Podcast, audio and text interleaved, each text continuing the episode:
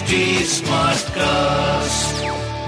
आप सुन रहे हैं एच डी स्मार्ट कास्ट और ये है लाइव हिंदुस्तान प्रोडक्शन चौदह साल की शीना की बिंदास मम्मी रोमा तिहाड़ जेल में क्या कर रही है? ये है एक टीनेजर लड़की शीना की डायरी के कुछ रोमांचक पन्ने। इस सस्पेंस थ्रिल इश्क और क्राइम स्टोरी को लेकर आई हूँ मैं जयंती रंगनाथन। हिंदुस्तान की एग्जीक्यूटिव एडिटर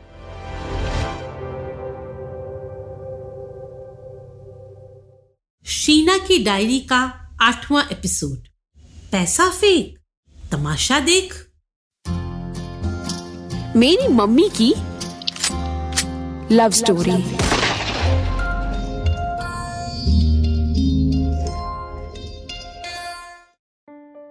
मैं ज़ोर से चिल्लाई। विम्मो नानी की पकड़ ढीली हुई। नानी ने अपने दोनों हाथों से विम्मो नानी को पीछे ढकेला और हाफती हुई पीछे आ गई। मैं दौड़ती हुई नीचे पहुँची। नानी का हाथ पकड़ लिया। इस समय मुझे विम्मो नानी पे जम के गुस्सा आ रहा था। उनकी हिम्मत कैसे हुई मेरी नानी का गला पकड़ने की? मैंने चीखते हुए कहा, विम्मो नानी, मैं पुलिस से आपकी शिकायत करूँगी। एक एक तो आप चल फिर नहीं सकती।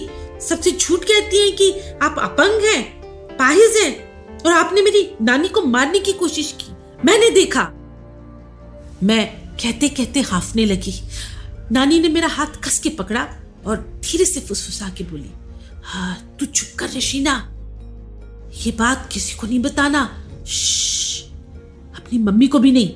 चल, मुझे घर लेके चल। मैंने देखा व्हील चेयर पे बैठी, विम्मो नानी के चेहरे पे अजीब सी शैतानी मुस्कान थी। एक तो उनके बाल मेहंदी लगाने की वजह से लाल हो रखे थे। दूसरे उनके गालों के पुराने पिंपल लटकते हुए अजीब से दिखने लगे थे। समय, मुझे वो चुड़ैल नज़र आ रही थी। उनकी आँखों में कुछ तो था जो मुझे डरा रहा था। मैं नानी के साथ सीढ़ी चढ़ते हुए गुस्से से बोली नानी, मैंने मैंने देखा। विमो नानी व्हीलचेयर से उठी और तुम्हारा गला नानी बीच में अड़ के खड़ी हो गई। शीना, मैंने कहा, ना, तू बात नहीं करेगी। हमारे आपस की बात थी, तू बीच में ना पड़। लेकिन नानी, मैंने बीच में पढ़ने की कोशिश की, पर नानी मेरा हाथ झटक कर अकेले सीढ़ियाँ चढ़ने लगी। मुझे ज़बरदस्त कोफ्त होने लगी। क्या बात है, नानी मुझसे क्या छिपा रही हैं? बच्ची समझा है क्या? मेरी आँखों में मम्मी वाला गुस्सा आ गया। मैं तेज़ी से घर के अंदर चली गई। मम्मी के कमरे का दरवाज़ा खोलकर ज़ोर से बोली, मैंने विम्मो नानी को व्हीलचेयर से खुद उठते देखा, मम्मा। पता है वो बीच सड़क पे नानी का गला दबा रही थी और नानी है ना, वो कुछ नहीं बोली। मम्मी बिस्तर पे लेटी फ़ैशन मैगजीन के पन्ने पलट रही थी। मेरी तरफ़ घूर के देखती हुई बोली तेरे पास और कोई काम नहीं है क्या? हमेशा बातें बनाती रहती है। मैं मैं बातें बना रही हूँ। मैंने खुद देखा। अच्छा ठीक है। तो मुझे पता है विमो ठीक है, पाइज नहीं है। तो तो और वो जो नानी का गला दबा रही थी वो? हाँ जाने दे। तेरी नानी भी ना कोई बहुत सच्ची नहीं है। ज़रूर उन्होंने कुछ किया होगा। मम्मी ने इशारे से मुझे अपने पास बुलाया। बिस्तर पे अपने पास बिठाया। मैं चुप थी पर बहुत एक्साइटेड थी। मेरा चेहरा लाल हो रखा था। शीना, बच्ची, मैं जल्दी तुझे यहाँ से ले जाऊँगी। मैं देख रही हूँ यहाँ के माहौल का तुझ पे ना गलत असर पड़ रहा है। मैं चुप रही। मम्मी ने अचानक पूछा, और मेरी चाय कहाँ रह गई? मैं उठ गई। नानी ड्राइंग रूम में बैठकर ट्रे में से अपना कप निकालकर चाय पी रही थी। मुझे देखते ही चिढ़ के बोली चुप नहीं रहा जाता ना तुझसे? कमी नहीं बताई अपनी मम्मी को। मैंने कुछ कहा नहीं। सच में मम्मी ठीक कहती है। नानी के साथ रहना आसान नहीं है। हर समय ताने और ताने। सही से तो बात भी नहीं करती। मैं किचन की तरफ़ जाने लगी तो नानी पीछे से ज़ोर से बोली, बेकार चाय बनाई है तूने। अब तेरे से तो चाय की टपरी भी ना खुलेगी। मुझे गुस्सा आ गया। आगे से मुझसे कभी चाय बनाने को मत कहना। खुद बना लिया करना। खुद मैं क्यों बनाऊ? तू बना, ठीक से बना। एक ही तो काम आता है तुझे। मैं चिढ़ गई। पता था नानी मुझे चिढ़ाने के लिए कह रही है। मैं मम्मी की चाय गर्म करके उन्हें देने कमरे में गई। कप उनके हाथ में रख के थप से बिस्तर पे उनके पास बैठ गई। मम्मा, मुझे नहीं रहना यहाँ। तुम जहाँ भी जाओगी, मैं तुम्हारे साथ चलूँगी। मम्मी ने बस मेरी तरफ़ एक नज़र दौड़ाई। और सुड़क सुड़क करके चाय पीने लगी। मैं उनकी तरफ़ लगातार देख रही थी। ऐसे क्या देख रही है, शीना? चाय कैसी बनी है? अरे, जैसे हमेशा बनती है, अच्छी है। पर नानी तो कह रही थी बेकार बनी है। ओह तो नानी का झगड़ा लेके आई है मेरे पास। शीना, मैं वैसे ही बहुत परेशान हूँ। कमल फ़ोन नहीं उठा रहा। पेट में सुबह से तकलीफ़ हो रही है। तू तो परेशान मत कर। मैं उठ गई। किसी को नहीं है मेरी ज़रूरत। बड़ी खराब वाली फीलिंग होती है ये। सोचा तो पाया कि पूरी कॉलोनी में एक रघु है, जिसे मुझसे मिलने का, मुझसे बात करने का इंतज़ार रहता है। मैं घर से बाहर निकल गई। रघु मुझे सड़क पे तफरी करता मिल गया। मैंने उसे तसल्ली से नानी और विमो वाली बात बताई। रघु सुन के हंसने लगा। मैंने कहता था विमो नानी को कुछ हुआ नहीं है? कुछ तो हुआ है रघु। पैर में नहीं, चेहरे पे। एकदम चुड़ैल दिखती है। रघु हँसते हँसते गंभीर हो गया और मेरा हाथ खींच के बोला, चल चल, मेरे साथ चल। कहा? विम्मो के घर। मुझे उनसे कुछ काम है। मेरे मना करने के बावजूद वो मुझे खींचते हुए विम्मो के घर ले गया। विम्मो नानी का घर मेरी नानी के घर से काफ़ी बड़ा था। उनके घर में किराएदार भी नहीं थे।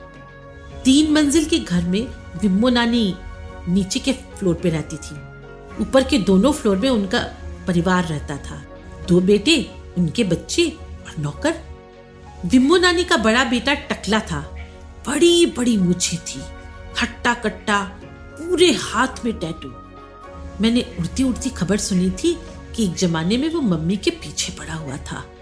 पर मम्मी ने उसे भाभी नहीं दिया। ये सब बातें नानी और विम्मो नानी के जेल से लौटने के बाद की हैं। विम्मो नानी के घर के बाहर दो मुस्टंडे से सिक्योरिटी गार्ड खड़े थे। दोनों ने हमें बाहर ही रोक लिया। रघु ने हिम्मत बाँध के कहा, विम्मो से मिलना है। क्या काम है बेबता? उनको कुछ बताना है। ए लड़के, ठीक से बता, क्या काम है? मैं थोड़ा गुस्से से आवाज़ ऊँचा करके बोली विम्मो नानी से कहो, शीना आई है उनसे मिलने। गार्ड ने तुरंत भीतर फ़ोन किया, दो सेकंड में दरवाज़ा खुल गया। विम्मो नानी बड़े कमरे में दीवान पे लेटी थी। मुझे देखकर उनकी आँखों में चमक आ गई। मैं रघु के पीछे हो गई। मुझे नहीं पता था कि वो मुझे यहाँ क्यों लेके आया था। विम्मो नानी ने सीधे रघु की आँखों में झाँक के पूछा, तू यहाँ क्यों आया है, लौंडा? काम है। क्या काम? मुझे काम करना है। विम्मो नानी ज़ोर से हँसी। तू क्या काम करेगा? जो भी। विमो सोचने लगी। रघु आगे आ गया। विमो आंटी, मोहल्ले में सब कहते हैं आप सबको काम देती हो। मेरे को बहुत ज़रूरत है आंटी। मैं अब स्कूल नहीं जाता। क्यों? काम चाहिए तो अपने बाप की तरह रिक्शा क्यों नहीं चलाता? मेरे को अभी लाइसेंस नहीं मिलेगा। नहीं है मेरे पास कोई काम। विम्मो ने रघु के पीछे दुबकी मेरी तरफ़ इशारा करते हुए कहा, ए लड़की, तुझे भी चाहिए काम? मेरे साथ काम करेगी? मैं ज़ोर से चिल्लाई, नहीं नहीं विम्मो नानी, तुमने मेरी नानी का गला दबाया, मैंने देखा मैंने देखा है। तेरी नानी ने बात ही कुछ ऐसी कर दी। एक नंबर की कमी नहीं है तेरी नानी। मैं तो उसे अपनी सहेली मानती हूँ, पर वो हमेशा मेरी पीठ पे खंजर घूटने को तैयार रहती है। मेरी नानी वो ऐसा क्यों करेगी? अरे, वो मेरे से पैसे मांग रही थी। कह रही थी, पैसे नहीं देगी तो मर्डर करवा दूँगी तेरा। मेरी आँखें फटी की फटी रह गई। झूठ झूठ बोल रही हो? अरे, सच्ची बोल रही। तू अपनी मम्मी के साथ मेरे पास रहने आ जा। मेरे घर में तुम दोनों के लिए भतेरी जगह है। तेरी नानी तो एकदम बकवास है, बकवास। मुझे गुस्सा आ रहा था। मेरी नानी के बारे में क्या अनसंट बोले जा रही है? बोल, शीना, रह गया। विमो नानी की आवाज़ में अजीब सी तुरशी थी। नहीं, कभी नहीं। मैं पीछे हटी, रघु का हाथ पकड़ के बोली, यहाँ से चल। अचानक विम्मो नानी उठ के बैठ गई। दीवान के पास रखे टेबल के ऊपर से एक बैग निकाला। उसमें से सफ़ेद कागज़ में बंधा एक बुलंदा मेरे हाथ में देते हुए बोली, अपनी नानी को दे दे। बोल, उसका मेरा हिसाब बराबर। मैं लेना नहीं चाहती थी, पर विम्मो नानी उठ गई और ज़बरदस्ती मेरे हाथों में दे दिया। मैं और रघु जल्दी से उनके घर से बाहर निकले। मैं आगे आगे रघु मेरे पीछे पीछे। ऐसे दौड़ लगा रही थी कि रुक जाऊँ तो विम्मो नानी ज़बरदस्ती मुझे अपने घर में रख लेंगी। रघु लगभग दौड़ता हुआ मेरे पास आया। शीना, अरे दिखाना विम्मो ने क्या दिया है? वो कागज़ का पुलंदा खोल। खोल ना। मेरे मना करने के बावजूद, रघु ने मेरे हाथ से कागज़ का पुलंदा छीन लिया। छीना झपटी में पुलंदा फट गया और सड़क पे दो हज़ार रुपए के कई नोट बिखर गए। रोमा के रोमांचक लाइफ में आगे क्या होगा? जानने के लिए सुनते रहिए मेरी मम्मी की लव स्टोरी इस सीरीज़ को सुनने के लिए आप एच टी स्मार्ट कास्ट को फॉलो कर सकते हैं। जैसे इंस्टाग्राम फेसबुक ट्विटर लिंक्डइन और यूट्यूब ऐसे और भी पॉडकास्ट सुनने के लिए आप लॉग इन कर सकते हैं www.htsmartcast.com आप सुन रहे हैं एच डी स्मार्ट कास्ट और ये था live Hindustan production smart cast